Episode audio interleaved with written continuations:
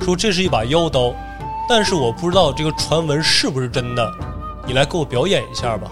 这个时候虎眼大师说没问题呀、我来给大人试刀。将军派手下抓来一位婢女，绑住，跪倒在地。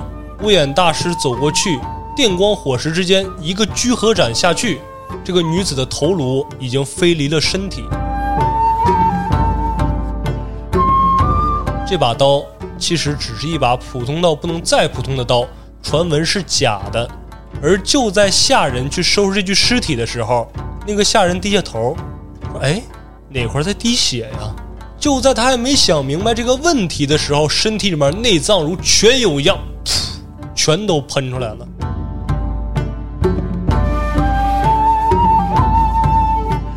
在看着他母亲狼吞虎咽的时候，伊良子默默走到他母亲的背后，流着眼泪，把自己的母亲绞杀了。绞杀了之后，他为了不让别人发现自己母亲的尸体，像当年对他师傅一样，抛到了河中，顺着水流慢慢冲走。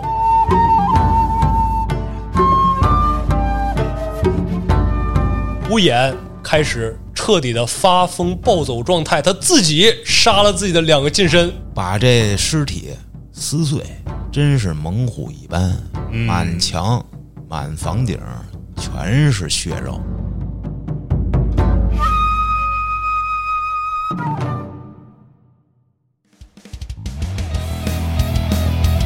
欢迎收听微课玩家，关注公众号后端组，里面有我们最新的节目推送，也可以联系小编进群跟我们一起交流互动。 Hello，大家好，我是秋。保安，我说小俊，今天跟大家分享一个十八禁的东西，哦，你欧什么呀？我说听着就很好像你没看过似的。啊，我太看过了，嗯，它是小说、漫画、动画啊三位一体的一个东西 TV 哎，对 TV 这部作品的名字叫《死狂》，又名《剑豪生死斗哎但是好像这个幼名传播的更广泛一些。没错，因为这个《剑豪生死斗》其实它是一个系列。首先呢，它是一个小说，然后通过小说又改编成了漫画，因为漫画热度非常高，然后后来又改编成了动漫，然后动漫什么 TV 这那的。但是像动漫和 TV 只讲了第一幕，包括动漫里面因为尺度过大，只讲了第一章的前半部分。就是第一幕的一半儿。对，只有十二集，然后就戛然而止了。对这个作品尺度非常之大，但是呢，它的动作戏少之又少，嗯，可以说是 PPT 形式。》。那你看的是漫画，但是动画据说也是不是很连贯啊，因为它的这个出招跟对决之间只是在一呼一吸之间啊。因为这个日本它这个武术啊讲究就是出招结束，嗯是吧？就人头落地啊，你这不像说咱们 看电视里叮当叮打他们一天，对啊，所以说它这动作画面也不是特别的那种畅快淋漓。对，但是呢，它为什么是十八禁呢？就连他的这部作品里的文戏啊，也非常的阴暗和这个扭曲，变态我觉得是吧，对对对对对。嗯，其实我觉得文戏才是，如果说用咱们这种方式给大家分享的话，是重点。对因为对动作戏，咱们不可能给人复刻出来这一呼一吸间的这种拔刀招式多快多快多快，怎么给形容呢？然后内心戏是吧？两个人对决，先是对对对啊洞察你的内心，然后我这块儿进行心理操作，看破你的招数。我操这对，东西先演练一下，在内心模拟，这很难用这个啊语言语言给给叙轻松述地出呈来。现对，所以文戏是咱们主要分享的这个重点，我觉得是没错，咱先大致介绍一下这个个作作品对是讲啥的，嗯是吧？就是讲日本当时在永宽时期，在他们的一个郡河城中，由他们当时的最高统治者，也就是德川忠长将军组织的一场由二十二个武士展开的生死斗。嗯，这个德川忠长呢，他应该是家康的孙子是吧？对，当时呢是时代是处于这个幕府德川时期的这个后期了啊，他为什么要弄这么一个比武呢？武斗大会呢？嗯也是有他个人目的的。他不是弄一个表演拳击赛，哎，他是为了什么呀？他为了看看这场战斗中，因为你需要有观众啊。对他啊，拉过你其他，比如说这边的藩主，那区的藩主，嗯，他不都过来吗？就看看我现在如果说话，他们听不听？嗯，我现在要起兵造反，他们跟不跟我干？对，就试试人心。而且也是侧面彰显一下自己实力。他找过来这些在他的属地吧，就是最强的剑士们，让别人看就是这种剑士互相死斗，我一点我都不心疼。我这底下应该是人才济济的，嗯，别看他们都这么牛逼，都得为我服务，对对，呃能活下来的才能当我的门神，我的门客。对那么这二十二名剑客啊，应该算是说全国里拔尖儿的了哈。没错，将进行一场全国技能大赛。 对， 对，切丝儿切片儿啊， 把对方切丝儿切片儿。考验你刀工，然后、 呃，技法，对，你看他二十二个人，那就是十一组，对，十一组对决，嗯，那么就是十一幕。那么为什么这个一共有十二幕呢？嗯，最后一幕是什么？因为最后一幕非常残酷，哎他最后的一幕的名字叫“剑士皆死”。哦，无人生还。因嗯为正常十一场比斗，你十一场应该都有胜者吧？但是最后结尾的时候无一生还。就是等于说这二十二个武士，他们是代表了这十二幕的故事对，啊，每一幕是两个人，单挑。嗯他在武斗场上单挑，但是在单挑之前有他们之前发生的这些事儿，怎么来到了这儿，然后或者是两个人之间有什么过往恩怨情仇啊，没错，所以说每一幕拿出来，它单是一个故事，嗯然，后组成了这么一个剑豪生死死斗。对，咱们今天主要讲的呢，就是这第一幕这第一幕就已经很长了，啊。刚才这个也提到了，这个叫《郡河城御前适合》这个小说的第一幕，《无名逆流》是这个剑豪生死斗的第一幕。咱们今天分享这部作品呢，它是通过这个小说的第一章节改了一个故事。这个作者叫山口贵由啊，他是这个漫画的作者，他只挑了这个小说的第一章节自己，然后相当于有点是二创的意思，又加入了很多原创的东西。嗯，然后他就改编成了这部漫画。但是后面这几章呢，他就没有继续进行改编，他可能个人觉得有点无聊。后面这对，几就是章后面的有另外的画手去画这些章节。嗯我先给大家说一下这十二幕分别都是什么。啊，每一幕的名字其实都是由这一幕里面的主角他们的经典技能啊、招式啊改编过来的。嗯像咱们今天是无名逆流，后面第二章被虐的受太刀，第三章风打不杀，第四章蛤蟆剑法，第五章狮子反敌，第六章风车十字打，第七章飞龙剑败，第八章疾风震木刺，第九章替身比武，第十章破灭的密太刀，第十一章残酷捕船流，第十二章剑士皆死。嗯，咱们今天就来分享这第一幕。无名逆流。没错，那刚才咱们故事也说了，一开始是郡河城城主德川忠长召集了二十二名武士，来到他这个府邸，开始准备比试。对，来吧，小俊，好，那咱们就开始第一幕。嗯，故事一开始就是这个地大方，会的名字啊，嗯，就是开始了剑豪豪生死斗。啊，开始斗。没错，第一场两边各上来一名非常牛的舞者，啊，西方上来一人藤木原之助，嗯，东方上来一人伊良子清玄，就是所有人都在期待说这个国家里面顶流的剑手什么样的时候，这俩人一上场，所有人全愣了。啊，我操，俩残疾人！这个藤木一上场，人都傻了。一个独臂剑士，只有一只右手，左手血管空的扎起来了。啊，也就是说，他其实连拔刀都非常困难，因为对拔刀左手你得扶着刀鞘嘛。对，就是所有人都惊讶的时候，伊良子上来场上直接炸了。我操，一个跛子！让人搀着对，让人插上根领，说仔细一看，好像不光是跛子呀，还是一瞎子啊！这两个人就是代表了我们整个国家最强战斗力吗？盲僧对武松，啊、说那要这样的话，这个国家也是快完蛋了。嗯，但是这两个人为什么能来到这儿呢？咱们从头开始说。倒叙。对，故事开始的时候是发生在骏河城的一家道馆武馆里面，嗯，这个武馆的名字叫做岩本虎眼流。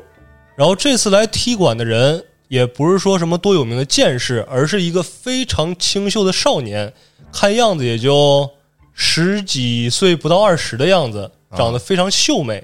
长得男生女相，对，说一双眼睛魅惑众生，只要跟他对视的人全都哇，好帅。女人吧，男人也觉得这样男人也是一个反应，啊，。就是瞬间给人掰弯。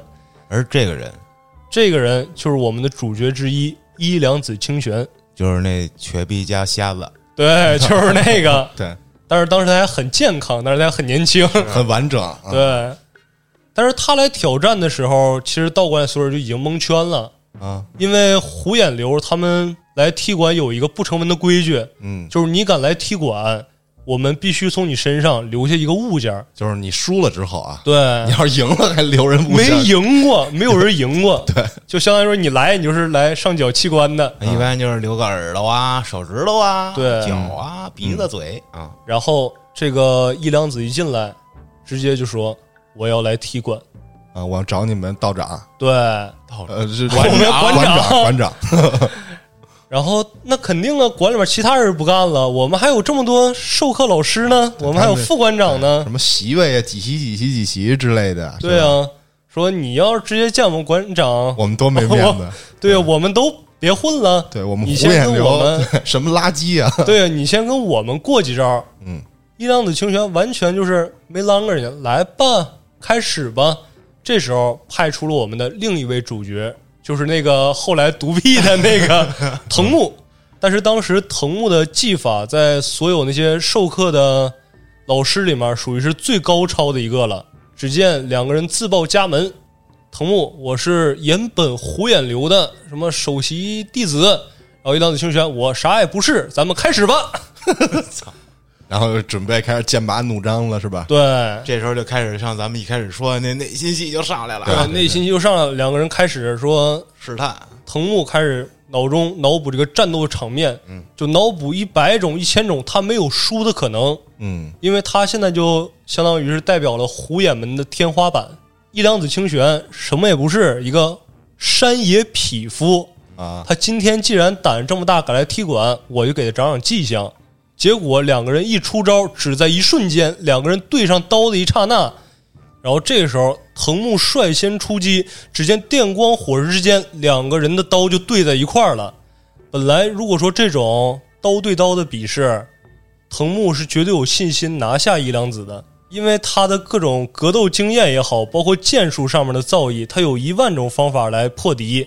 而且他这刀对刀，就这一块儿，只要对上了，就是进他套了。他反正就是好像有一招是，只要我刀顶上你这刀，他有一招忘哦了叫什么了，好像就必须能干死你。对，而就在俩人儿刀顶刀这一瞬间，这个时候，没想到人伊良子有后手，他是有一招叫缠指术，只要两个人都碰撞在一块儿，就跟中医推拿似的，人家嘎嘣儿嘎嘣儿，你手指头骨折了， 错位了魔魔术是吗？啊，然后一下把藤木放翻。藤木起身的时候，看到自己手指头已经呆了，说：“不可能啊！骨折了。啊，我藤木不应该是这个实力啊。然后这个时候，同门的那些人就开始拦着，说：“藤木师兄，不要再上了，藤木别，刚刚开始这才。”一郎子说来吧，没问题啊。但是从身后闪出了一个巨型的一个剑客，身影啊，对，就是闷高闷壮一个大武士，就你可以脑补一下那种相扑选手那种身形。这人是谁呢？这人也有名有号，这人是虎眼流的代理馆长，叫牛谷。嗯，这个时候，牛谷一看一良子这个小伙子，你怎么这么嚣张呢？说得了，藤木，你退下，让我来。那咱说这个牛谷，他这么高的一个体型，他拿一把正常的武士刀，感觉怎么看都违和。嗯，而实际上他也不负众望，拿一把木质的巨剑，就是咱跟们那个 D N F 里面那个对，嗯哎就是那哎怪物猎种人的，嗯似的那，啊，巨对剑，就是一个大阔刀，是木质的，一良子一看说：“你这个木刀这么笨，这么重，我打你也是不在话下。”两个人开始了，在比斗刚一开始，一良子竟然有稳稳的压制牛骨的势头。这个时候，一良子心里面还是很开心的。但是外行看热闹，内行看门道。藤木知道啊，说我们这个牛骨师傅现在只是在舒展筋骨。嗯，就在一良子非常志高意满说牛骨我今天就拿下你的时候，牛骨直接巨剑一挥，大家都知道啊，巨剑无锋，它本身比较钝，嗯而且它是一个木质巨剑，但就是这个木质巨剑这么一挥，直接斩断了一良子的一缕头发。是剑气斩断的，对，这个时候一良子一看说：“那完了，这是对我降维打击啊！那我还打个波一了，我直接两腿一跪，直接一叩首说：‘师傅，收了我吧！’这时候就想拜师了，但是牛骨肯定不干呢。你过来今天踢馆儿，踢不过你要拜师，我今天不给你长点记性，算我欺负你。对，直接木剑一挥，从伊良子的脸颊之上留下一道伤口，然后跟手下一吩咐：“来人，把他给我扔小黑屋里。”但是这件事之后，他们并没有说直接私下处刑这个伊良子，因为伊良子的剑道水平也确实十分高超，毕竟能打赢藤木嘛。也是个天才。对，就把这个事儿上报了虎眼门的馆长岩本虎眼。这个岩本虎眼啊，看样子应该是一个高人是吧？对，岁数肯定也不小了。因为他们这个虎眼门派名气还是非常大的，就是一刀一刀砍出来的。对，全是靠打出来的。你像这个岩本虎眼，那肯定得是藤木跟牛骨的师傅呀，是啊，那肯定更牛逼呀。没错，然而这人还有一点更牛逼，嗯，就是在一个月黑风高的夜晚，大家捆着一良子说去，你不要拜师吗？带你见见我们的老师，就是这个虎眼大师，我们带你见见他去。去了之后，打开门，虎眼大师走出来，一良子想哭的心都有了。嗯，不是说这个虎眼大师长得多么凶神恶煞，因为出来的是一个干瘪的老头儿，而且还是一疯子，哎，来来来来，就那种状态的。然老后年痴呆加那个叫什么来，老癫癫狂症，不是帕金森，帕金森，对对对，来来来就出来了，啊，然后身上散发一股恶臭，哎就是什因为他么老拉小了尿便这 那，对，就是那味儿。嗯，所有人都毕恭毕敬的跪在那儿，拔出自己的佩刀，把自己大拇指切开，然后往眉心点上一点血。嗯，一良子傻了，说：“这是我误入邪教了？怎么会是这样呢？”然后就看一旁有一个下人拿来一碟红豆，夹了一颗放在眉心之上。这个时候，虎眼大师闲庭信步走到他面前，啊，来来来来，跟那僵尸是啊，翻着白眼儿还。这时候一阳子吓傻了，说：“这是要干嘛呀？这是丧尸要吃我！”啊就在众目睽睽之下，只见这个虎眼大师抬起了自己的右手，眼神突然之间由那个浑浊的白眼儿变成了一个炯炯有神的虎目。之后，只见唰唰两下，虎眼大师用自己的右手整齐的把伊良子眉心上的那颗红豆切成了四等份儿，用出了一招十字斩，对，啊就类似于十字斩的一个技能吧。嗯，但是这个属于是他们虎眼流的一个入门仪入式门仪式，啊对，叫咸小豆，就是给你一下马威，对，就是说白你了别就是太狂，哎，让你看看师傅多多大能。啊，师傅切红豆连刀都不用，用手刀。一良子这么一看，说：“哎，这个虎眼流是真有东西，我得好好学。服了，对我，我他妈服了。”嗯，然后开始拜师学艺。但是咱说这个一良子人也真不白给，你别看入门是最晚的一个，但是剑术水平非常高超。他属于是什么呢？就是只要别人用过的技能，看一他眼能就会，。过目不忘，并且卡卡西，对理解这个技能它的玄妙之处在哪儿，就相当于卡卡西一样拷贝武士，对，嗯，然后只用了两三年的光景，他就跟这个藤木已经水平齐平了。但是这个藤木，咱们不得不说一下，他是在伊良子来之前，是同辈里面武学剑道最高超的一个，是一直被当成虎眼流的这个继怎承么人说呢？接班人，对，当继承人来培养的。但是你半路杀出来个伊良子，这一下虎眼很纠结呀、说我该怎么办呢？虎眼大师他为什么会想到这些呢？因为叫人一声大师，人确实有东西，而且他不是一个完完全全的疯子，他在每年的特定月份有那么几个星期中的几天，他是能清醒过来的。对，他是个正常人，也就那么几天儿。对，就趁着这几天，他就想到了，说我虎眼流不能没人继承啊，我感觉我这个病好像也是要严重了。就是因为他没有儿子，所以只能在这个徒弟里选继承人。对他只有一个姑娘叫岩本三重，对，这也是一个对这个故事发展很走向很重要的一个人物。对，对，是一个女主角。这个虎眼大师一想，我能找来谁商议呢？我把牛骨找来吧。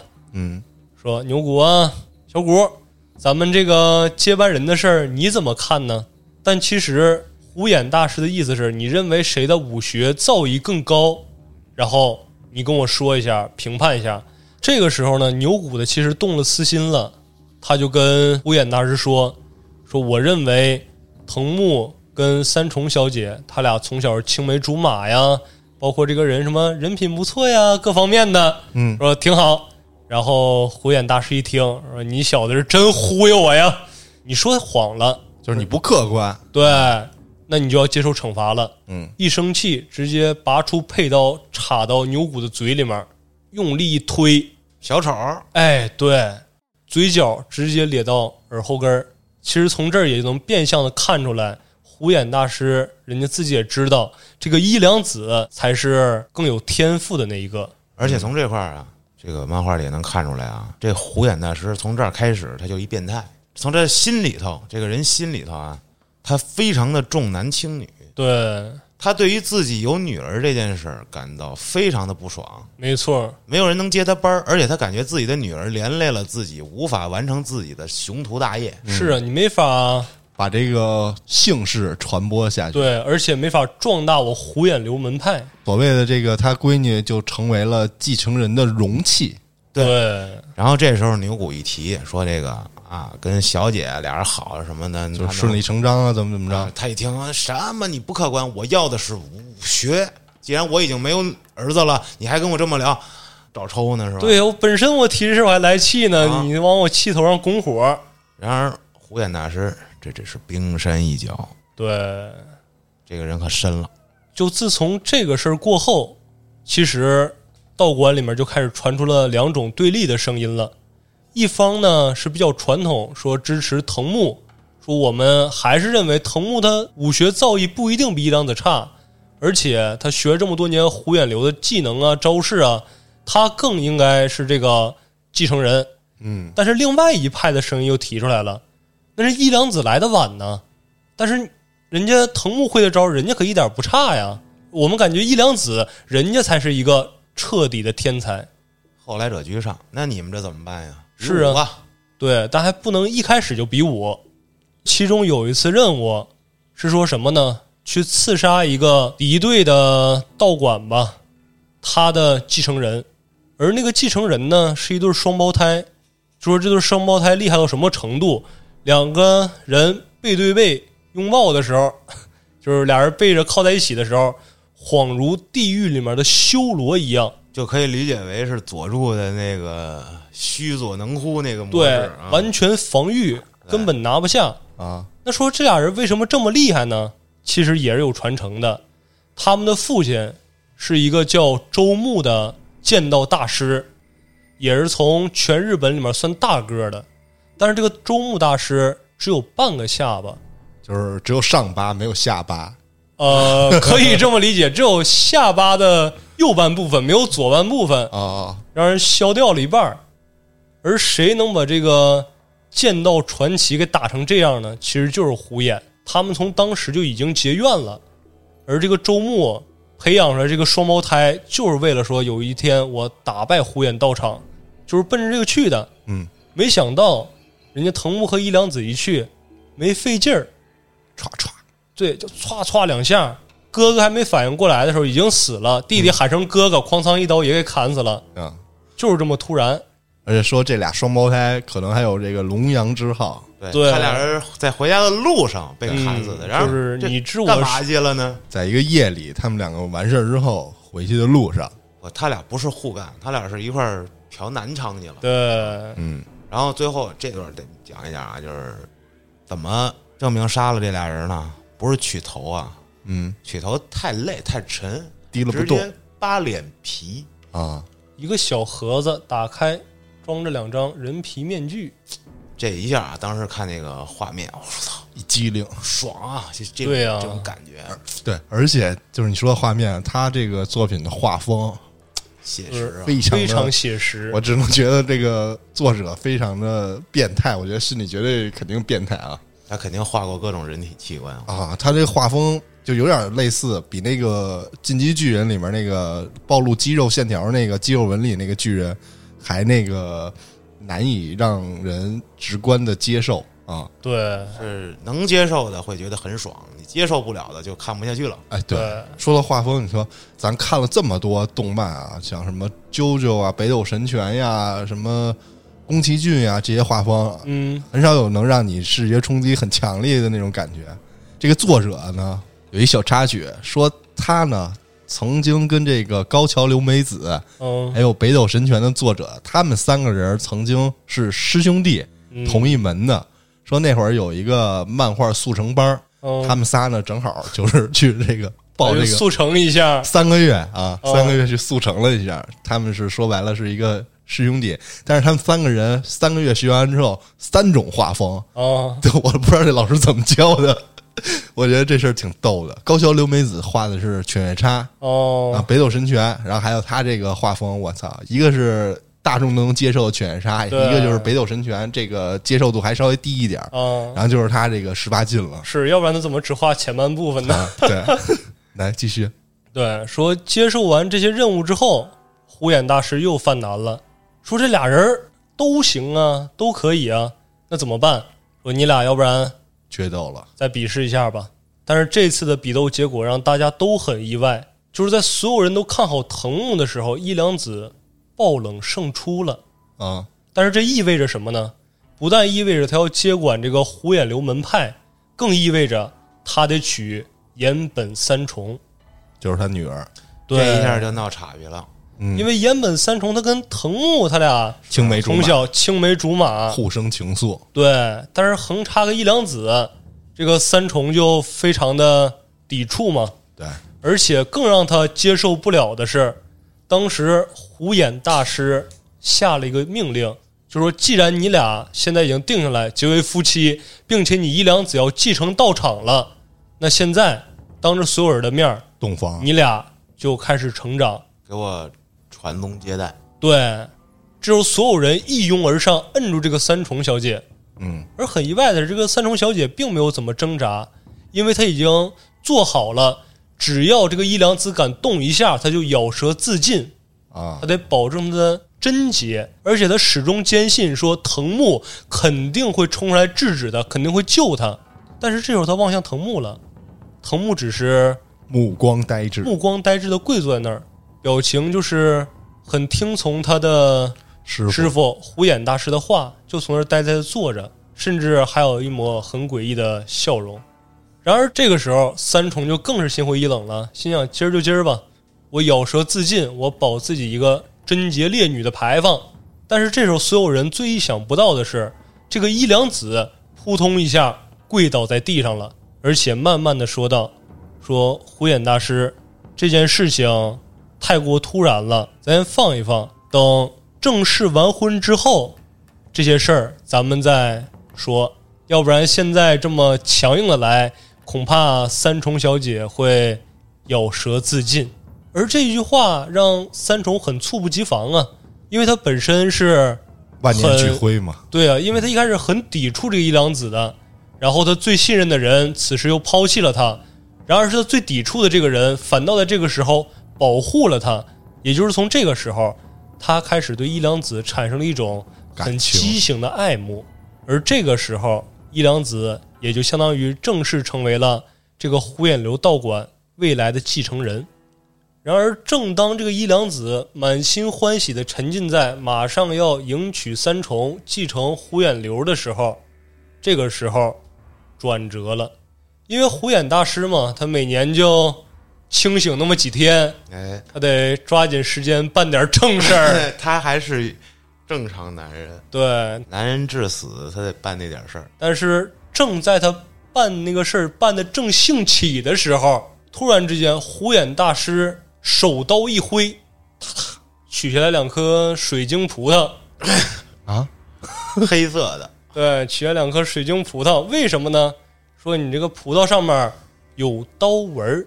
这时候就不得不说，虎眼大师还是有一个小媳妇儿的。对，而这个媳妇儿呢，是当时这个骏河城里面有名的美人。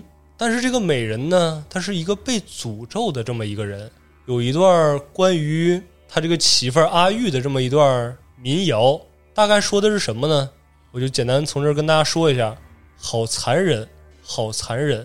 一个叫阿玉的女子身边匍匐着一只猛虎，所有靠近她的男人全都在胸口开出了一朵血红色的花。就是谁敢碰他，他这爷们儿就砍死谁。对，就突然就死，哎，是这么样一个情况。但为什么今天突然之间说你这个阿玉你不对劲，你是一个有诅咒的人，你这个很明显你是背着我行不轨之事了呀？那他到底发生了什么呢？咱们稍微把故事往前倒一下，就在这个伊良子来到虎眼流有一段时间的时候，有一天他们正从那儿洗澡呢，洗着洗着，这个浴场的大门就被推开了，走进来的恰是一位妙龄女子。这块儿看原图去啊，看原漫画去啊，爽极了。对，为什么会进来一个女子呢？因为当时众所周知嘛，日本流行男男女女混混浴，哎，但是不对劲的是什么呢？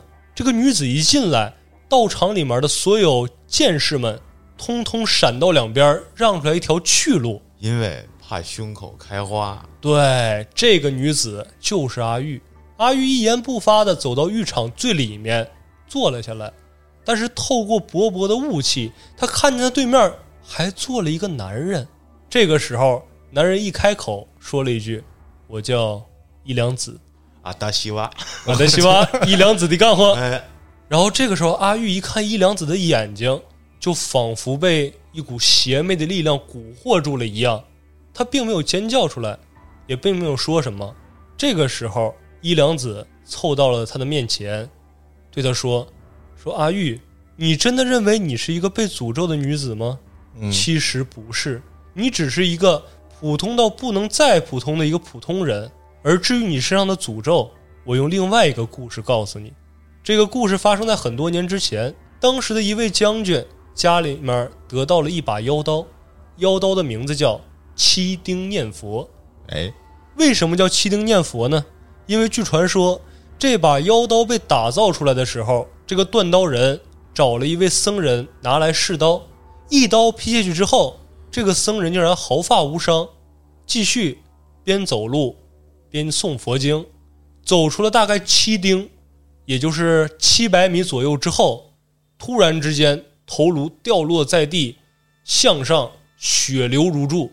从此之后，这把妖刀起名七丁念佛。就是说这和尚啊被斩斩首之后，他不知道一边念经一边走出去七百多米，最后脑袋掉下来了。对就是说这刀快呀、一下给你杀了之后，你还活着呢，实际上你已经死了，都已经断开了，但是快到说你自己都不知道你死了还在活，都实没际上反应过来你的都。脑袋已经离开了你的脖子。对这就跟那《中华小当家》里面那个谁，鱼做哎对对对，那个七星刀，啊，七星刀把那鱼咔拉下来，咵一划把鱼籽取出来，还是鱼肚啊，然后又合上了一样。自己合上了，一样的不可思议，让人觉得啊，但是他没错证明了这把刀有多快对，啊，但是为什么要讲这把七丁念佛的故事呢？嗯，因为这把刀最后被赏赐给了虎眼大师，而那位将军把这把刀赏赐给虎眼大师的时候，还跟他说：“说这是一把妖刀，但是我不知道这个传闻是不是真的，你来给我表演一下吧。”这个时候，虎眼大师说：“没问题啊，请将军捆绑住一位下人，我来给大人试刀。”这个时候，将军派手下抓来一位婢女，绑住，跪倒在地。乌眼大师走过去，电光火石之间，一个居合斩下去，这个女子的头颅已经飞离了身体。然后，虎眼大师走过来说：“这把刀其实只是一把普通到不能再普通的刀，传闻是假的。而这个将军一看，说那可能也就是这把刀稍微锋利了一点儿，也没什么。而就在下人去收拾这具尸体的时候，那个下人低下头，说：“哎，哪块儿在滴血呀？”就在他还没想明白这个问题的时候，身体里面内脏如泉涌一样，噗全都喷出来了。就相当于说，刚才那一刀不但斩断了那个女人的头颅，同时也给后面的这个下人开膛了，而那个下人自己都不知道。 哇，就是一下斩了俩，对，好家伙，而所谓那些胸口莫名其妙开出血红色花朵的男人，为什么不知道？因为被虎眼大师用这把七丁念佛全给杀了，砍的时候都没感觉到，只是一个错身儿，再走几步直接死。这不就是北斗神拳吗？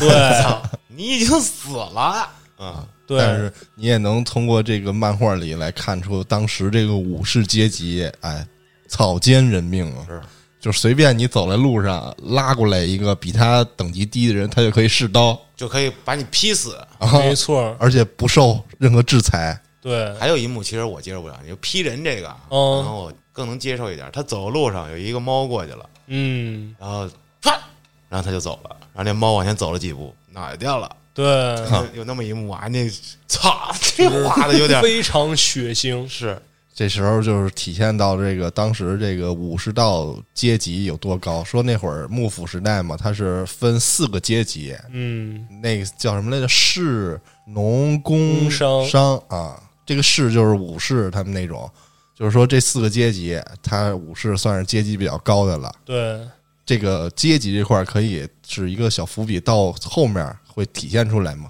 没错。嗯，那故事接着说，在伊良子把这些故事全部告诉阿玉之后，阿玉这个时候如梦初醒，原来自己的丈夫胡衍是这么样一个卑鄙无耻的小人。但是阿玉转念一想，你伊良子把这个事儿告诉我，不怕我告发你吗？但是伊良子认为，所有的人都是相同等级的，没有说天生谁高出来谁一等。我今天把这个事儿告诉你了，你如果说想告发我，你可以去，但是我觉得你不会。也就是从这个时候，阿玉深深的被伊良子的这个人格魅力所折服，两个人开始成长，导致后来伊良子开始说：“我师傅虎眼大师从额头上面放红豆，那我伊良子现在就能从水晶葡萄上面放大米，然后我来切它。红豆好像比大米大一点儿，就是他其实好像是为了练他师傅那一招显小豆，没错儿，哎，然后就是咱俩偷摸练呗，嗯但是我不能跟你脑门上砍啊，这对呀因为破相了呢。嗯，万一我如果给你划出小细口，会被胡眼大师发现。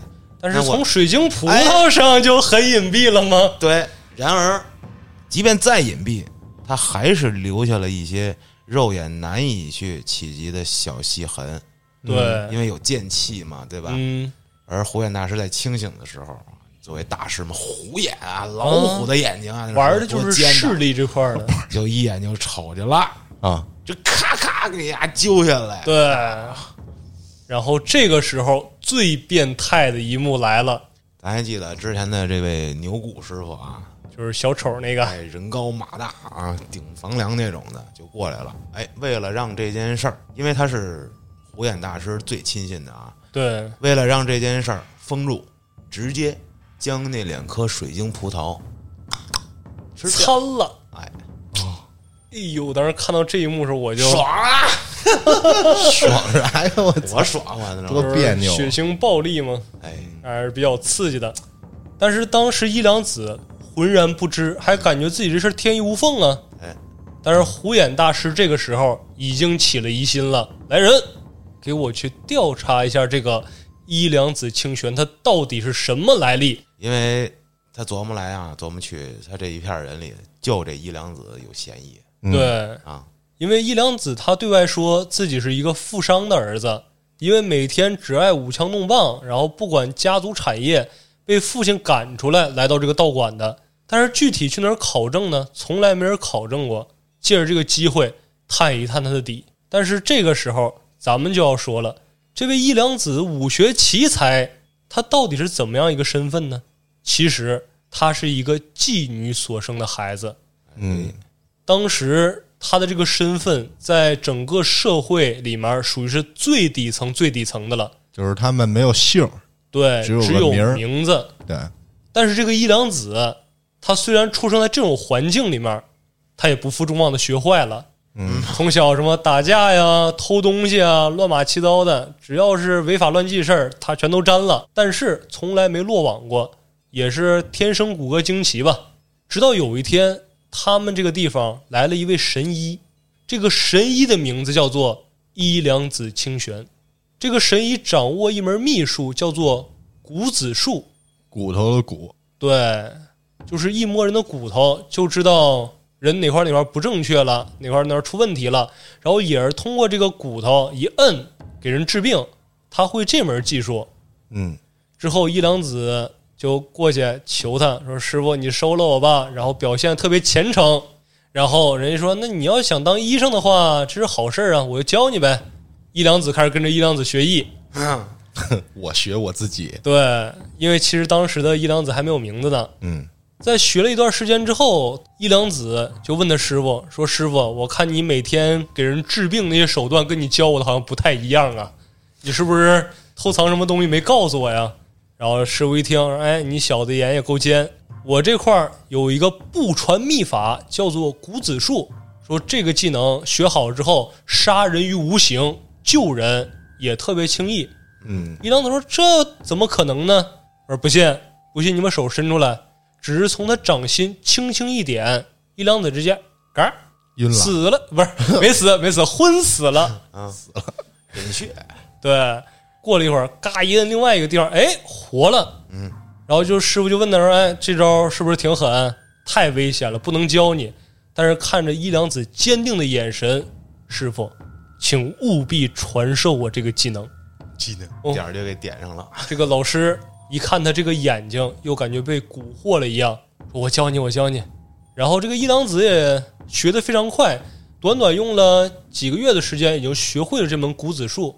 之后有一天，他驾着船，带着他这个师傅出去游历，伊良子带着伊良子出去玩儿，对，他就问他师傅说：“师傅，我还得学多久啊？”他师傅说：“你已经全学会了，我会的已经全教你了。”伊良子说：“是真的吗，师傅？”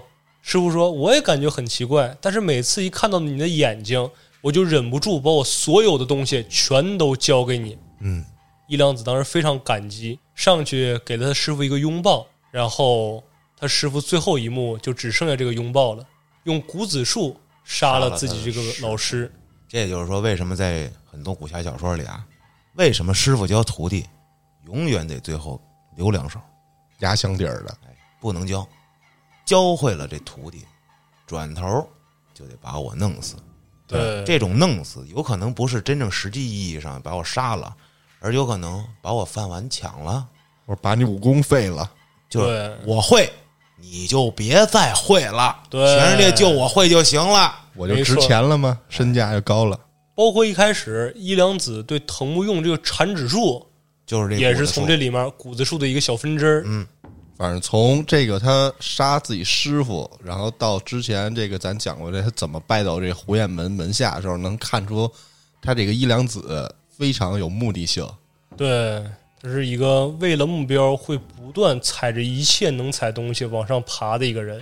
不认可自己的这个身份这个嗯身份一开始上来给他的设定，嗯，对，也就是从此之后，他获得了自己的名字伊良子清玄。嗯，而这次伊良子在得知说师傅胡衍大师派人去查自己底细的时候，他第一反应想到的是，如果找到他母亲，知道他是一个这么卑贱的一个身份，那他会怎么样？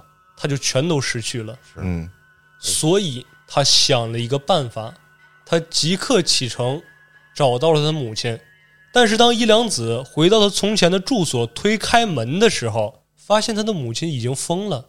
而他母亲见到他的第一句话问的是：“你是过来的嫖客吗？”伊良子此时内心非常复杂，他想起了他母亲曾经说过，如果自己要是死了，多希望是吃东西吃到撑死。可见他们当时生活多么困苦，连吃一顿饱饭都是奢求。嗯，而伊良子最后用身上的全部积蓄给他母亲买了很多很多饭团儿。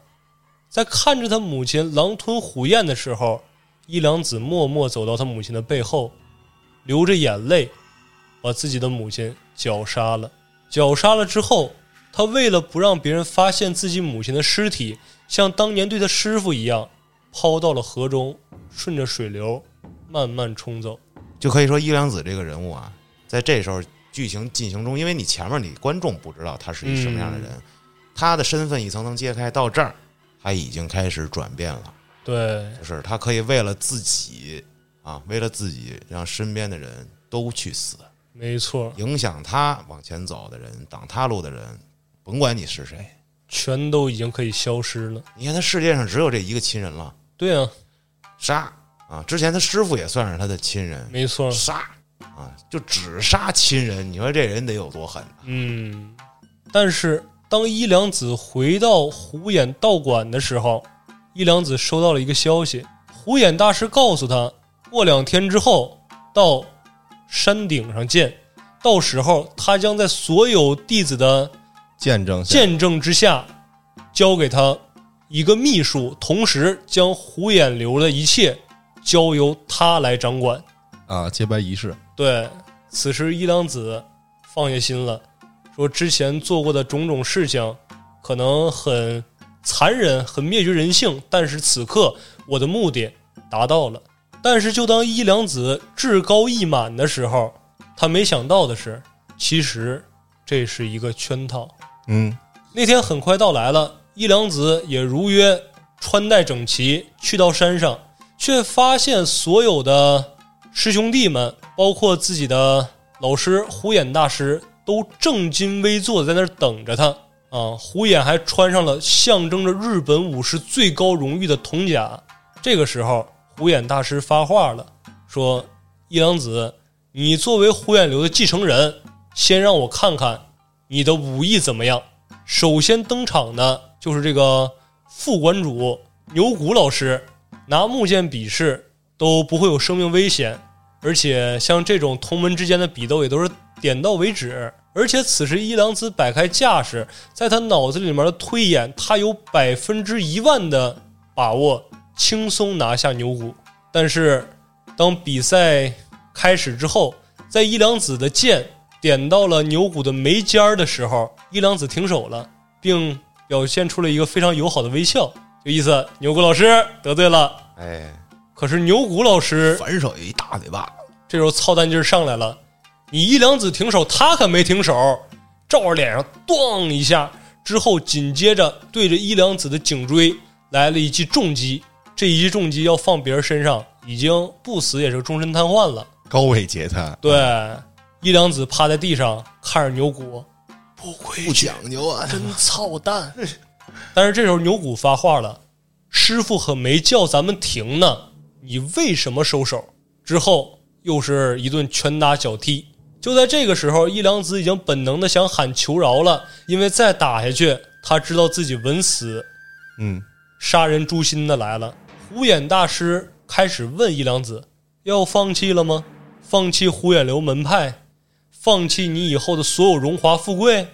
你要放弃，你就吱一声。”伊良子心想：“我都做到这地步了，我鸡都炖了，我人都杀了，你告诉我要放弃，不可能。”爬起身来，告诉虎眼大师：“我还能继续。”虎眼大师一看，那行，换个人，藤木，你来。这个时候，伊良子算是稍微松了一口气，因为在他的脑海里面，他对藤木没有任何恨意，而且一直认为他俩是朋友。是有羁绊的，因为咱们省略了很多他俩一起出任务啊，比如说在一块儿练剑是吧？对，然后训练嘛，然后对天天在一块儿泡着，因为两个人是馆里头最有潜质的两个年轻人嘛，是吧？没错。就在这个时候，伊良子说：“哎，藤木来了，我算是有命活下去了。”但是藤木此时的表情非常严肃，摆开架势，两个人就开始了死斗。为什么说死斗呢？因为此时的藤木可是真想把伊良子干掉啊！你把我继承人的位置抢了，你还把我媳妇儿抢走了，我今天必须弄你啊！这是得了圣旨了，今儿干他呀！对呀、但是伊良子此时心里也不是特别慌，因为即使伊良子身上带着伤，也能拿下藤木。这个时候，就在两个人都摆开虎眼流的招牌架势的时候，两个人同时挥刀。伊良子心想：以我的力量、速度、敏捷，肯定你先中招。但是没想到，藤木以一种非常奇异的姿势，用两根手指夹住剑尾，导致一瞬间剑身的攻击范围长了一大截，一击击中伊良子，倒地昏迷。这招怎么用啊？就是将刀背于身后，嗯对，拔出来了啊！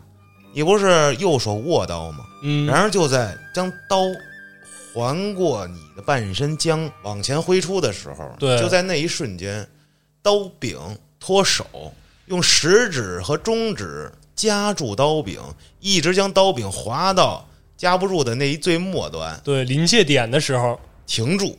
嗯，这个时候，这个刀的攻击范围会长出一个刀柄，对，对方会判断不了你的攻击长度，嗯他会一开始觉得你够不着我，然而这时候够到了，他不知道。对，也就是这个距离就够拿下了杀伊一良子，哎，这招就是虎眼流秘术礼物，没错，嗯，这也是一个技能啊。这是藤木的招牌大招啊没。错，而这个时候呢，倒地的伊良子，他终于想明白一件事儿：嗯，原来这个交接仪式是这样的，这么疼，师傅是在考验我，嗯，这不同于平常的比武。对，这一次不但在考验我的武艺，还在考验我的耐性，还在考验我的诚意。嗯，决心啊！行了，我给你们展现一下什么叫决心。对，爬起来，冲着藤木大喊：“来吧，我不还手手了了！”他这个时候啊，他已经完全陷入了虎眼大师的。圈圈套套之里中，然而藤木呢，你小子你这么牛逼，太好了，我打一老实了。啊，打就是你，叮咚叮咚叮，给这伊良子打了个半死。然而对伊良子依然看见了吗？这叫决心。嗯，就在伊良子快被打爆的时候，是，血条快被耗没的时候，火眼大师，stop 啊！现在我来，放开那个伊良子，让我来。藤木住手，放开伊良子，我现在有话要说。嗯，这时候伊良子啊、师傅终于看到我的决心了。 只见虎眼大师从高台上下来，腰间挂着自己的佩刀，嗯，慢慢走向了伊良子。这时候伊良子啊跪着爬过来啊，师傅，虎眼大师说：“你以后就是馆主了啊！今天我要把我的绝技传给你。对，之前那个嫌小豆，那就是个屁。那就是个入门仪式而已了。哎，我来给你展示我的这个绝技，嗯，叫做虎眼流流星。只见虎眼大师右手持刀，左手攥拳，用左手两个指缝夹住剑身，刀横在了胸前，开始蓄力。就在伊良子疑惑不解的时候，只见一片落叶从树上飘落，也就是这一瞬间，唰，一闪而过，伊良子的眼前炸开了一片红色的帐幕。瞎了，此时他离残疾人走又向近了一步。百分之五 十。嗯，这就是胡眼流大师发现了这伊良子跟他的小妾通奸之后，这个奸情设了一个圈套，然后并且当众处罚了他对，啊。也就是在这个时候，伊良子才刚刚想清楚，原来我暴露了。他妈跟我玩真的，对啊，已经容不得伊良子多想了。又是一阵拳打脚踢，已经不知道来自何方了。画面一转，伊良子已经被绑到山中的寺院里面，开始接受非人般的折磨。然后这个时候，伊良子就被虎眼道场的所有人进行着惨无人道的虐待。啊，而且中间有人提议说，既然这个伊良子跟阿玉通奸，那就扇了他。但是这个时候，阿玉跑过来为伊良子求情，并且一把夺过烧红的铁棍烫在了自己胸上，啊然后打了一击，对挡了致命一击。啊，真致命一击！对，断子绝孙棍，嗯，之后众人又对两人实行了惨无人道的毒打。也就在众人都感觉说这两个人已经绝对活不成的时候，大家开始离开。但是这个时候，牛骨可发现不对劲了。虽然伊良子气若游丝，但是他还活着。而牛骨感觉这个阿玉长得特别像自己小时候那位青梅竹马，于是放了他俩一条生路，说你俩跑吧，能活也就活了，死了也就死了。之后转身离去，也就是在他们都回到道场之后，这个继承人风波也就告一段落，这件事情也就没人再提了。而也就是这件事儿之后，这个虎眼大师又开始哎疯逼状态，啊，但是在虎眼大师发疯，而且他们已经处决完伊良子之后的这段时间里面，各个地方的武士因为受到了咱们最开始说的这个中长将军的号召，开始频频的发生武斗。因为只要比较厉害的武士会有机会成为御前武士。海选的那会儿就，对，嗯，那那些最底层的剑客浪人们通过什么出位啊？就是通过不断的踢馆，而这个时候虎眼道场也频频的遭到这些底层浪人们的侵犯。本来这件事情一开始大家都没当回事儿，但是直到有一天，他们从院子后面的森林里面发现了门生里面最小的一位门生，他的头被人切下来，整整齐齐地摆放在一块石头之上。这个时候，他们开始慌了，因为之前那些流寇什么的，面对虎眼道场完全就是虾兵蟹将，没有一战之和。这回竟然敢摆明了杀我们虎眼道场的人，而且放在这么显眼的一个位置，那以后我们虎眼道场在人民中的公信力何在呀、我收不着徒弟了，对呀、但是这个时候没有办法，因为他们也没法短时间内找到这个凶手。牛骨提议，咱们直接随便杀一个比较厉害的剑士，就说他是，啊反正死人不会辩驳。于是他们派出了一位馆里面还比较厉害的剑客去刺杀那个人，刺杀很成功，很顺利。但是第二天，他们看到的是两具尸体，一具是被他们本门派用虎眼流招式击杀的那个剑士，另外一个就是被他们派出去执行任务的那个剑士，也是以之前同样的方式被斩断头颅，摆放在人员众多的地方。也就是说，有人向他们公开挑衅。紧接着之后，虎眼流开始全力去抓捕这个人，但是派出去多少就死多少。啊，死到最后只剩下三五个虎眼流的弟子了，就剩下那些就是稍微有点能力的了，有点能力的全被斩杀了，没有能力的也全吓跑了。啊，这个时候虎眼流很衰败了，但是他们转念一想，说每次都有人知道我们虎眼流高手的位置，那是我们出内鬼了呀。终止交易对于是，他们开始暗自跟踪那些虎眼流里面还有话语权的一些高层，发现是其中一位把他们的情报卖给了一个叫做当道座的组织，而这个组织里面全是盲人。啊，残联对，那这就引出来一个点呢，因为瞎子他可能说医术高超，也有可能说按摩高超，对，也可能说通晓音律，因为他耳朵不受损。嗯，但是一个盲人，他要想成为一个剑士，那只有一种可能，他在忙之前就已经成为剑士，没错。而且能斩杀这么多高手的不是别人，只有可能是伊良子清玄。但是这个时候又犯难了，因为这个当道座，他的这个组织首领是大明身边首席御医，地位非常高，完全不是他们这些人能比拟的。就是他们到那儿也得当孙子，对，就说白了，这胡眼流这门派再牛逼，那也就是这村儿里的这么一个体育馆，哎对，对对对，是吧？他是再怎么着，他不可能比那个位高权重的人，不可能比官儿大，对，他就是平民，只不过他嗯武术可能厉害。对，这个时候没招儿，他说怎么办呢？说尝试唤醒一下虎眼大师吧。啊，说大师你别疯了，你醒醒吧，出事儿了。 然后虎眼大师也很给面子，说啊，醒着呢。你说说伊良子清玄还没死，他现在应该就在这个当道座的组织之中。虎眼一听，那能行吗？于是带好了一些什么礼物啊，乱七八糟的小物件儿去拜访当道座的这位领导者，也就是这个御医。在看到御医之后，这个御医表示对虎眼的到来完全不惊讶，说：“虎子来了 啊，说什么事儿啊？你也别说什么事儿了， 来你今来天既然来都来 了，拿什么东西？是啊，你放先这儿放这儿放这儿， 啊，不收不收不收，你先给我展示一下你的那个什么技法这那的。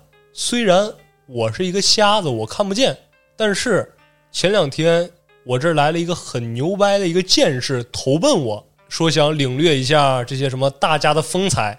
你正好也来了，你陪他过两招看看呗。顾衍大说没问题啊，但是这个时候御医说了，说你先慢着，他的这个流派不同于市面上现现在能见着的这些流派，啊，他的武器制式不一样。哦，胡衍说：“什么样的剑我没见过呀？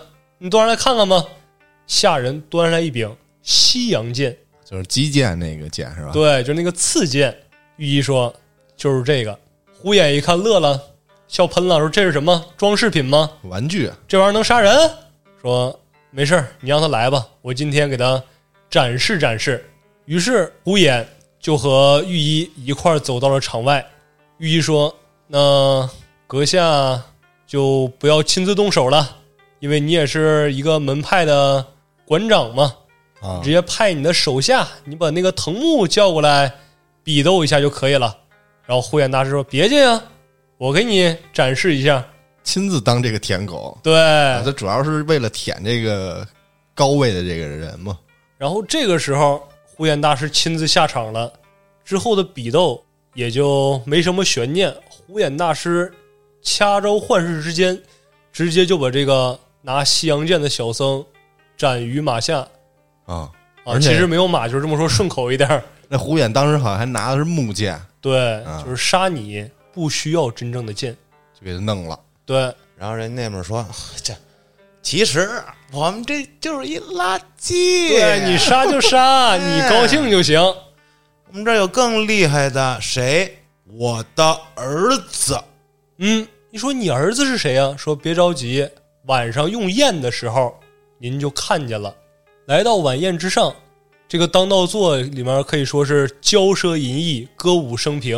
嚯，就在众人玩的正尽兴的时候，只见一个人端着一杯酒走了进来，而这个人当时藤木一看，立刻就要想上前把他斩杀，但是被牛骨摁下来了。牛骨对藤木说：“我也看见了，这个人就是一良子，但是在当道座内不要动手。”动不了，这这对，嗯然后这个时候，伊良子慢慢走到藤木面前，开始倒酒，但是他不好好倒，他直接把酒泼在了藤木与牛骨两个人脸 上，然后还这就不叫倒酒了，就泼酒， 啊，而且特别嘲讽的来了一句：“两位大人，可千万别跟我这个瞎子一般见识啊嘲讽啊！！”嗯，你看他瞎了，他走得准，泼得稳，他听声儿。没错。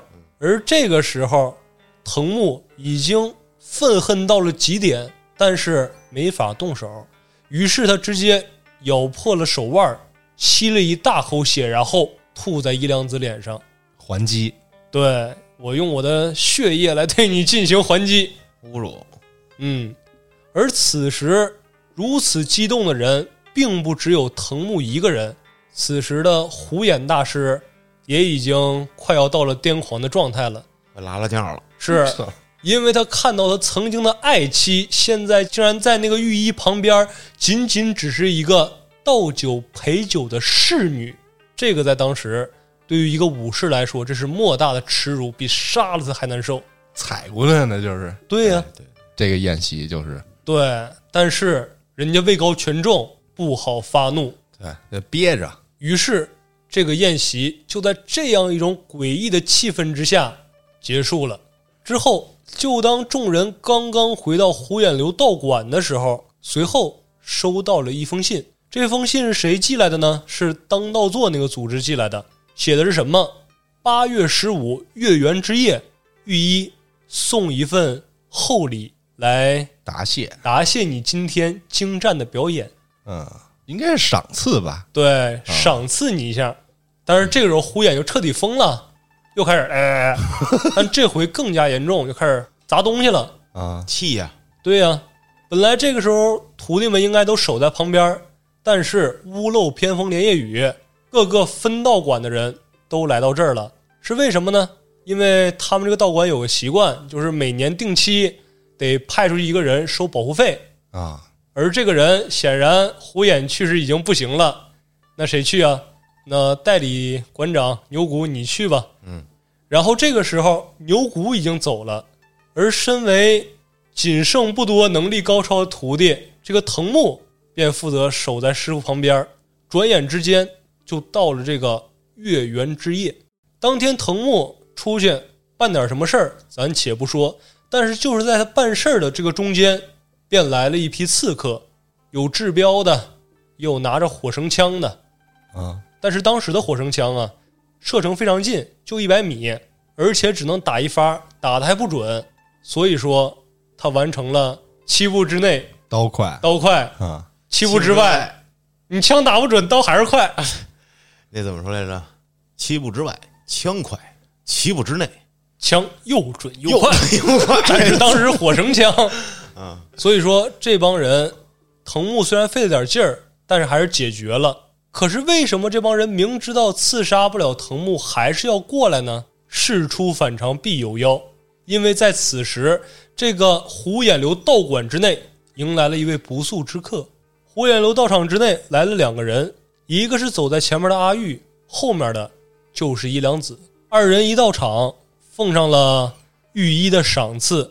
赏赐完之后，弹奏了一曲，然后伊良子也表演了一段舞蹈，因为是八月十五嘛，月正圆的时候不是七月十五就、哦， 七月十五就邪事儿了。嗯但是就在大家以为这段嘲讽到此为止的时候，伊良子开口了，说：“胡衍大师，御医还给您带来了一幅画，您观赏一眼。”这个时候，阿玉起身解掉了自己的衣服，然后背对着胡衍，后背赫然纹着的是一副蛟龙咬杀猛虎的纹身。大满背呗，对，胡彦一瞅，我操你妈！我不就是那老虎吗？你今天你想杀我？你这明示对呀、你这杀气已经露出来了你还拿我小妾在在上身上作画？啊！而这个纹身，这一个恶龙咬虎，这个龙，嗯，它还是一只盲龙。对，这胡衍一看，直接就炸了啊！而这一炸，当时就不干了。对呀、你这要干什么？而且很羞辱的是什么？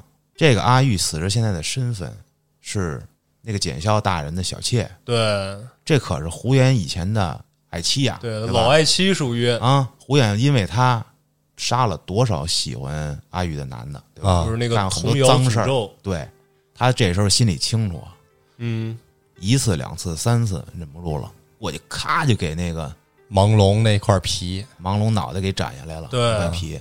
但是此时正好这个虎眼大师就已经落入伊良子的圈套了。你只要动手伤害了阿玉，嗯，你就是彻彻底底中招了。为什么？你现在就说白了，这叫什么刺王杀戒？呀你对检校大人的小妾动手，嗯，你必死。啊现在伊良子就有一万种理由去诛杀胡言了。没错，这个时候已经见血了，而藤木又不在，乌眼的三个贴身侍卫就冲到前面来了。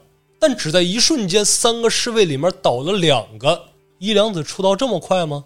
开枪了，没有，啊，胡衍开始彻底的发疯暴走状态，他自己杀了自己的两个近身。把这尸体撕碎，真是猛虎一般，嗯满墙、满房顶全是血肉。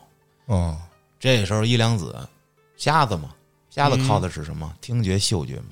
对，嗅觉全是血腥味儿，而听觉里全是血滴答滴答的声音。这屋里可没法待呀、这太吃亏了。嗯。跃身形窜出窗外，跳入院中。但是此时阿玉一看，说不对呀、虎眼这个状态，一良子恐怕是凶多吉少啊。嗯，阿玉强忍着背后的疼痛，起身吹灭了屋子里面所有的灯。哎，虎眼那两个虎目一瞬间致盲了。啊，但是人伊良子可习惯这种环境啊。是啊虎眼大师一看，这不行啊，我什么也看不见，他在给我背刺了，然后就闪身来在了院子中央，借着微弱的月光，虎眼大师已经锁定了伊良子。但是让他奇怪的是，伊良子此时正用一个奇怪的姿势，双手持刀，把刀深深的插在地下。这是什么招式？没见过呀！啊，但是虎眼大师已经想不了这么多了。当时我放你一条命，你现在来这么羞辱我，那你就该死。嗯，我那一招虎眼秘术流星没杀得了你，现在我再给你来一下，你这回稳死。崩你一下子。对，这个拔刀斩啊！一良子说：“我今儿让你开开眼儿。嗯，开开眼儿可还当行。拉屁我虎眼大师摆开了虎眼秘技流星。只见这个时候，一良子不慌不忙，两个人都在等着对方先手。”就对峙，嗯，就在瞬息间，虎眼大师出手了，歘一刀闪过，但是伊良子此时躲过去了。他不光躲过去，而且刚才插在地上那把剑，借助着身体扭转的力道，自下而上一击。上挑从地里箭头叭就崩出来了。对，直接给虎眼大师来了个一分为二。而这招，也就是本章节的名字“无名逆流”。哎，点题了。为什么无名逆流呢？你虎眼名气大，我什么也不是，无名对虎眼，你是流星，那我逆流而上，无名逆流，这真好听啊！确实，只一击，一良子就躲过了这个不传秘术流星，同时也完成了斩杀虎眼。一良子趴在地上，大口大口的喘着粗气，他心想这招打中了虎眼，今天必死。但是就在他等着的时候，他就迟迟听不到尸体倒下的声音啊，吓坏了，说什么情况？哐当一声，说不对呀、这应该是阿玉倒下的声音。那这个虎眼到底死是没死？啊于是这个时候他已经癫狂了，疯狂的往外爬去。但是他边爬边听到后面传来的脚步声，哒哒哒哒哒哒，谁来了？不是藤木，而是穿着嫁衣的三重。虎眼的闺女，对他听说八月十五一良子要来的时候，他就下定决心，这次不管跟自己父亲闹得多掰，必须跟一良子远走高飞。就是这个三重当时还是期待这个伊良子回来，对，还想跟他在一起，嗯，这回来了，然后看见了这一幕但是他跑来的时候只看到这血腥的一幕。啊，他父亲被劈了，而这个虎眼大师听到脚步声的时候，也是慢慢的回过头去。这个时候，他恢复理智了，他想对三重说什么，却最后只说出来一句：“三重，你变得更好看了。”再想说话的时候，已经说不出来了，因为他有半张脸，此时已经在房顶之上了。而借着这句话的声音，伊良子听出来，虎眼，你在这儿，而且你已经快不行了。就在三重的注视之下，伊良子从背后用一把尖刀直接贯穿了虎眼的胸膛，哎，然后带着阿玉缓缓离去，只剩下绝望的三重和赶回来以后不知所措的藤木。三重当时还晕倒了对啊，这个一下就遭受了巨大的打击。他不明白伊良子为什么会变成这样，但是你也能从这儿看出，这伊良子没有正经那种武士道的那种荣誉感，嗯，选择了背后偷袭，对，这是在他们当时这个信仰中特别的怎么说不低耻，端龌龊，对，对，没有荣誉感，说白了就是嗯也能看出这个人他不啊，看出这个人为不择了手段吧。对啊非常不择手段卑鄙的一个人。嗯，而动漫到这儿也就到此为止了。嗯，可是漫画有后续啊。三重虽然之前那么爱慕伊良子，但是在他目睹了伊良子杀死自己父亲的时候，他选择向藩主禀报，我们要展开一场生死复仇战。啊，因为他们还是属于这种道馆里头，我们这个对道馆里内部的事儿，嗯我们需要清理门户。因为伊良子当年没有死，嗯，他现在又杀了我们的门主，嗯现在必须受到我们门派的哎诛杀而且只有通过这一种途径，他们才能去斩杀此时已经位高权重、有靠山的伊良子。对，但其实也能看着这个三重啊，在漫画里，这三重从小生下来之后，虎眼大师就从来不爱他，对，因为他想要一个儿子来继承自己的这个道馆。没错，之后，这个三重的母亲呢，也因为这个虎眼大师怎么怎么着的对待，然后选择自尽，而然后且说白了，三重就是一个虎眼的，继承容器。对，你就是为了我生孙子用的。之前这个三重其实就特别想对抗自己这个身世嘛，就是想冲出这个打破这个环境，想获得自由。没错，啊但是后来他又选择了跟这个伊良子，当时不是救了他一次嘛，嗯他就开始爱慕伊良子，他后来又开始又要对伊良子复仇，嗯，只能看出这个三重内心非常的挣扎。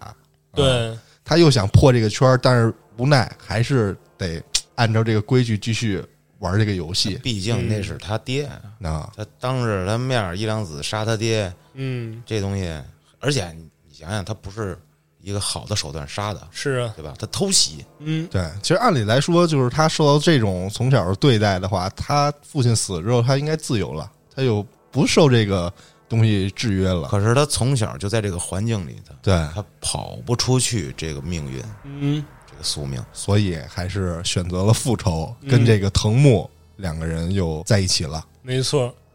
但是这个上报藩主之后，并不是那么顺利，因为这种死斗有一种规定，就是在道馆没有继承人，且复仇者只能是这个馆主的亲人。那这个时候，按理说呼衍当时没有继承人呢，啊，藩主就说了，早在很久之前，你们的馆主岩本虎眼就已经说了，说你藤木就是他指定继承人。那现在这个道馆有继承人的话，你凭什么来打这场仗？而且当时你师傅死的时候，你在哪儿？啊，藤木为了表达自己的决心，直接斩杀了其中说话最为尖酸刻薄的一个大臣。但是为什么偏偏忍了这么长时间就斩杀这一个人？因为这人说了一句：“虎眼流不过如此。挑衅胡哎哎言呃乱语，”那藤木能干吗？我们是什么？浓尾无双，虎眼流，直接电不灵腰，也没垫步。其实， 因为他跪在地上呢。拔刀，直接拔刀一个三百六十度托马斯全旋。嚯，这是剑刃风暴对，等大家再反应过来的时候，场上没有一点鲜血，只见那个人峨眉上方慢慢渗出一缕殷红，这人就已经在这一刹那死了。什么也已给经死了，大脑斩了，对，就是剑气已经穿透了你的脑汁，就是你已经死了。整的不是特血北腥，斗神拳。就是因为他也没法在各位大人面前展现的那么血腥，还是有理智的。真正的高手杀人不见血看不出他死来，他已经死了。而且血溅当场，在当时来说是一个不尊重非常不尊重各位大人的一个做法。对，嗯，但是此时呢，运石大明，也就是这场会议里面的一个最高长官呗，担保人嘛，对，也看出来藤木的决心了。是而且藤木虽然非常愤怒，但是他的剑法依然保持着冷静和他的决心。而且运势也确实挺向着虎眼这边的。没错这，到故事的后面，大家能看出来，于是，这个运石作为担保人，请命开始这场复仇之战。嗯， 但是此时呢，伊良子位高权重，他完全可以拒绝这次比斗，但是伊良子没有，因为他想，当时我设计想杀虎眼，我本来是想连着你藤木一块儿干掉的，让你当时躲了一劫。你还不跑，你现在还想跟我打？好，我现在正愁没有敌人，我一良子接受这场死斗。于是，到了规定比武那天，双方穿戴整齐，来到了比武场正中央。裁判开始宣读规定。首先，此次比斗，双方可以使用任何制式的武器，也可以选择穿戴护甲与否。其二，本场死斗必须有一方死亡才算终止。第三，如果苦主没有杀得了这个被挑战的人，那他的直系亲人可以上来继续对战。也就是说，今天藤木和伊良子只能活一个。才能不死不休。对，但是如果从这儿就死了，那后面那场御前比武是哪儿来的呢？而这个时候，藤木健全的一个人，到时候怎么就残疾了？而且伊良子为什么跛脚了？欲知后事如何，咱们下回再说。这故事讲了有一半儿，这这正正经经一半儿，对，这期太长了。要是说把这一完整的，因为本来这一期我们仨想的是把这第一幕嗯，讲完，对，可是呢有点超纲了。对，嗯，因为这个东西呢，文戏比较多，对，哎，文戏比较多，就是每个人都挺饱满的，都有一个故事。对，要不然你说这个人出来啊，他就打，嗯然后他死了，你不会感觉到有波澜的。是啊，对，只有他这个人物饱满了，他的生与死，他的所作所为，你才会觉得有冲击，有如何。